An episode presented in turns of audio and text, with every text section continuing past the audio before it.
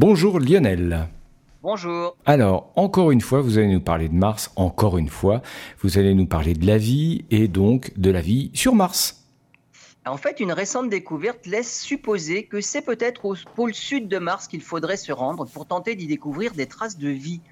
C'est en effet sous la calotte glaciaire, à plus d'un kilomètre sous la surface, que les astronomes ont découvert la présence d'un lac d'eau salée. Sur Terre, dans de tels lacs, notamment sous l'Antarctique, hein, on trouve la présence de bactéries et même des archées.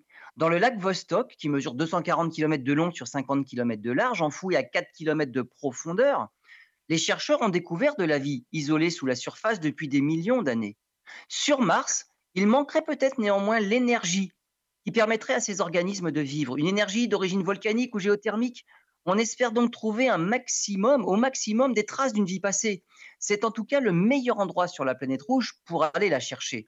La question se pose aussi évidemment ailleurs dans le système solaire.